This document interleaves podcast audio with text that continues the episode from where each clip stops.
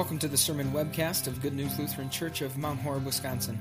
The following sermon was preached on January 24th, 2016, on the basis of Mark 1, verses 14 through 20.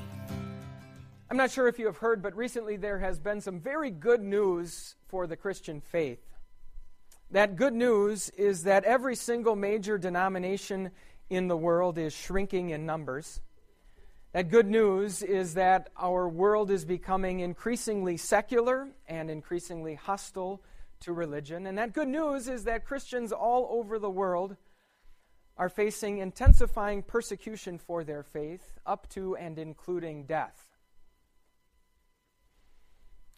Maybe you were aware that one or even all of those things were going on in our world. I seriously doubt that you had considered any of them particularly good news for the Christian faith. And I suppose we could debate that question, but maybe one thing we can say with absolute certainty is that, is that some of those things that I mentioned have had at least one very positive side effect on the Christian faith. And that side effect is the elimination of what some people refer to as the large, squishy middle of Christianity. You see, for decades in our country, there's been a fairly significant segment of the population who, who probably identifies first and foremost with the Christian faith, probably considers themselves Christians. But in terms of the impact that that has on what they actually believe and the way that they live their lives, doesn't really make a big difference. In other words, they're not completely opposed to Christianity, it's just that they're not all that committed to it. The Bible actually has a way of referring to these people too. It calls them lukewarm Christians. Not hot, not cold, lukewarm, right in the middle.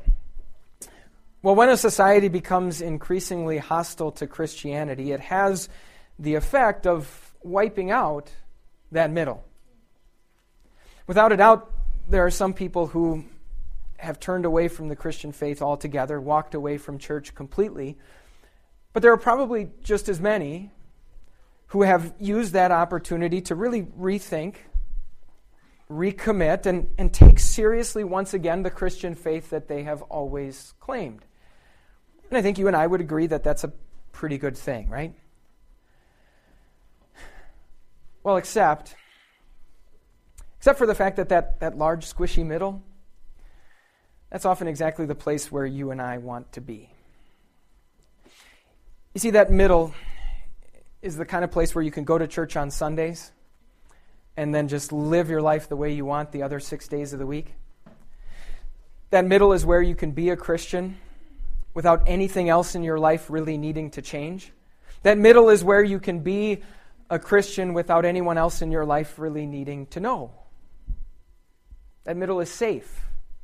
That middle is easy. I don't know about you, but, but very often that middle sure sounds good. As we turn our attention to the Word of God that's in front of us today, however, we're going to see that Jesus makes it his mission to rescue us from that large, squishy middle of the Christian faith. Except that rescue isn't exactly the word for it. You see, when I hear that word rescue, I picture someone who's out drowning at sea, someone who is waving frantically for the lifeboat to come, someone who will cling desperately to that life preserver if it is thrown his way the Bible describes Jesus fishing us out of this middle. In other words, just like fish are with water, you and I are often very comfortable in that middle. We're often very happy in that middle. That middle is the place where we want to be. It's hard for us to imagine that anywhere could be better than being in that middle. And so, if Jesus is going to fish us out of that place where where so often we want to be, and if He's going to pull us into the place where He wants us to be, as you can imagine, Jesus is going to have to use some pretty good bait, right? Today we're going to talk about exactly what that bait is, but first we need to take a look at what it looks like when our Savior Jesus goes fishing for followers. In these verses that are in front of us today, we meet four men, two sets of brothers. You've got Peter and his brother Andrew.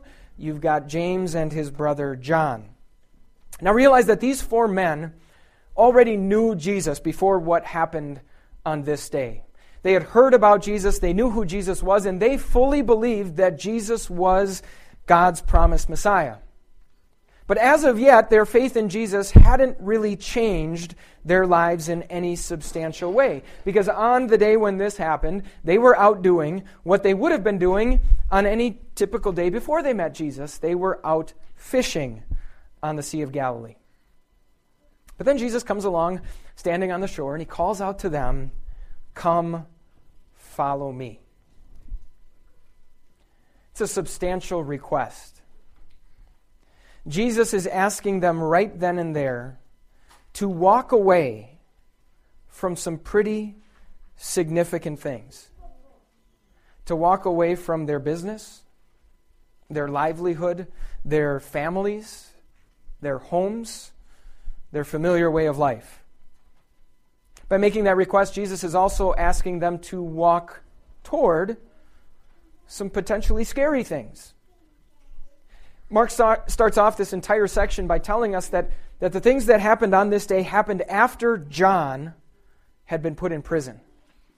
You remember John as the one who went out in advance of Jesus to prepare the people for Jesus, to point the people toward Jesus. These four men had heard John's message and believed it. They had also seen exactly where that message had landed John the Baptist. It had landed him straight in jail. And so now here comes Jesus saying exactly the same things that John was saying, and they knew full well that it could very well lead him and very well lead anyone who followed him to exactly the same place that it led John, maybe even worse. If that's not enough, here's the kicker as Jesus invited these disciples to follow him, he then made it clear that as soon as they did, he would turn around and ask them to convince other people to do the same. He said, Come follow me, and from now on I will make you fishers for people. Yeah. Friends, when Jesus goes fishing for followers, when he asks us to follow him, he asks us to walk away, be willing to walk away from some pretty substantial things.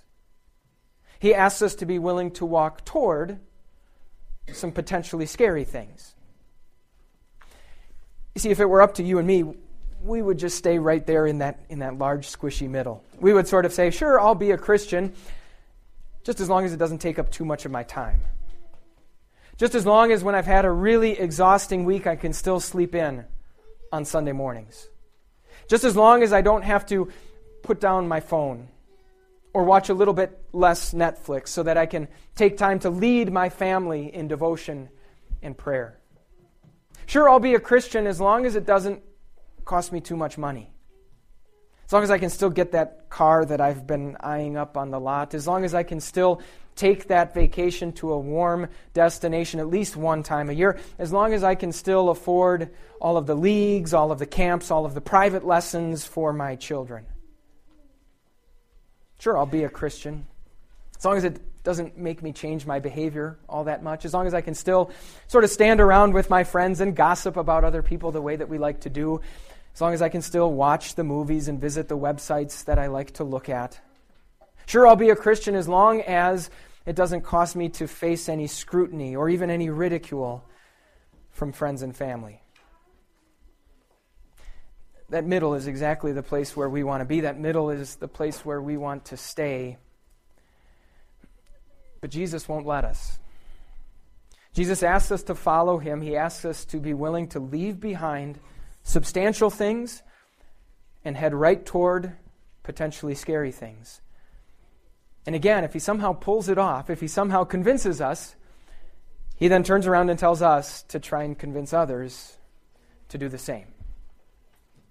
That's what it looks like when Jesus goes fishing.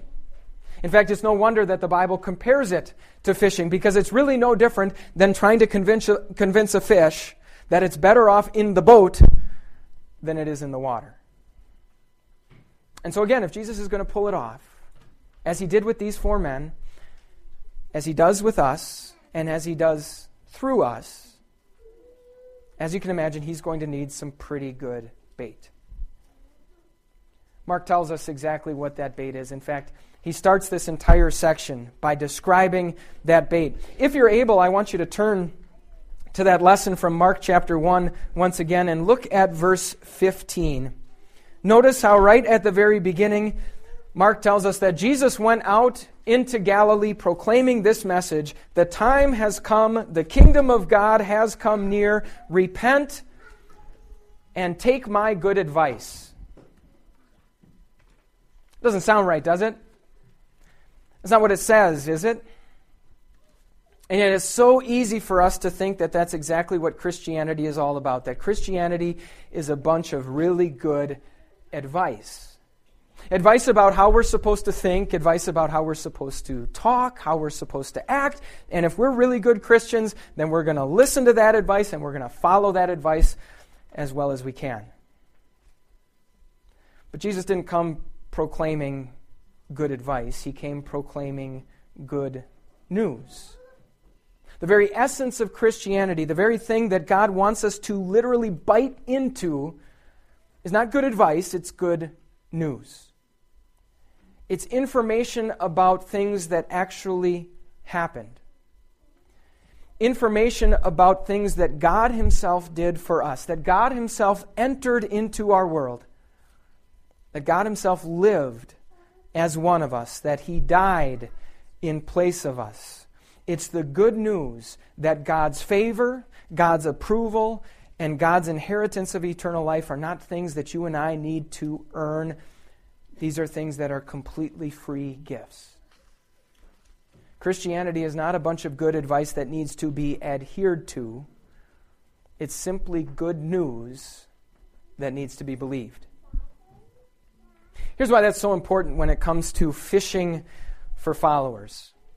Imagine that someone gave you some really good financial advice, for example. Someone said, you know, with the power of compound interest, if you save 10% of your pre tax income for your entire working career, do you have any idea how early you'll be able to retire? Do you have any idea how comfortably you'll be able to retire? Any financial advisor would agree that that is good sound advice. So, how come so many people don't live their lives that way? Well, they find out boy, if, I'm going to save 10%, it means that I can't afford DirecTV anymore. I can't afford the unlimited data subscription on my phone. I can't afford that vacation to Florida each and every year. When it comes to having to make sacrifices, suddenly even the best of advice isn't always followed.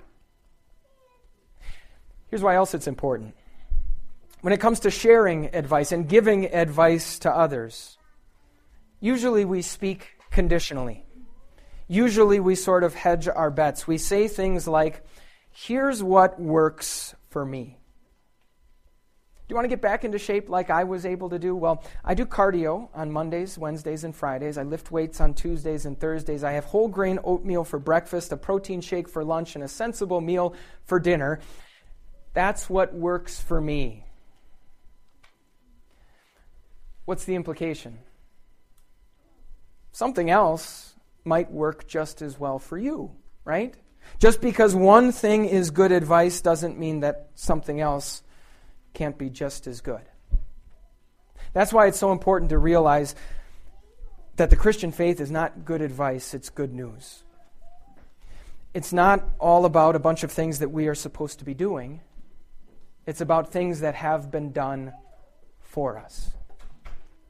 And, friends, realizing that is the only thing that can cause us to say, you know what, no matter what I might have to walk away from, no matter what I might have to walk toward, I'm in. I am all in because this news, the news of what Jesus did for me and the implications that it has, this news is that good. Realizing that is the only thing that can cause us to look at the people that God has placed in our lives, to look at friends, family, and other loved ones and say, you know what, this isn't just my opinion. This isn't just what works for me.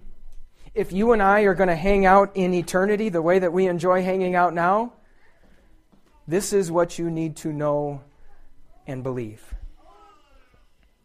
In fact, as crazy as it sounds, would you believe me if I told you that when it comes to going fishing for followers, you and I actually have it easier than Jesus did? In other words, if Jesus could pull it off as he did with these four men, you and I should have no problem whatsoever. Think about it for a second. When Jesus went proclaiming the good news, all of that good news revolved around him. He essentially showed up saying, Hey, everybody, you know that thing you've been waiting for centuries for? You know that thing that gives you your only hope for eternal life? Well, ba ba ba ba, here I am. A little awkward, isn't it? No wonder so many people thought he was a little bit crazy. You and I, when we go sharing that good news, we don't need to point to ourselves. We don't need to take any credit whatsoever. We can simply point to the good news of what someone else has done for us. Second reason it's easier for us is that when Jesus went proclaiming the good news, it wasn't really even news yet. It was a promise of the news that was to come. In fact, when he called these four fishermen, it was still three years away from when the headline on the Jerusalem Daily News was going to read, Tomb found empty, disciples claim to see him. By the time these fishermen had to go out and start fishing themselves, those things had actually happened. When Jesus sends us, we don't have to point to things that we hope will happen in the future. We get to point back to things that have, in fact, already been done. Friends, I'm not sure what's going to happen with that, that large, squishy middle of the Christian faith. I'm not sure how it compares today with what it was like two decades ago or what it will be like two decades from now. But I do know this Jesus doesn't want you to be there. Jesus wants to pull you out of that middle into a real, active, following relationship with Him, and He wants you to do the same for others. And if that's going to work, the only bait, the perfect bait that will do exactly what Jesus wants it to do is the good news of what Jesus has done for us.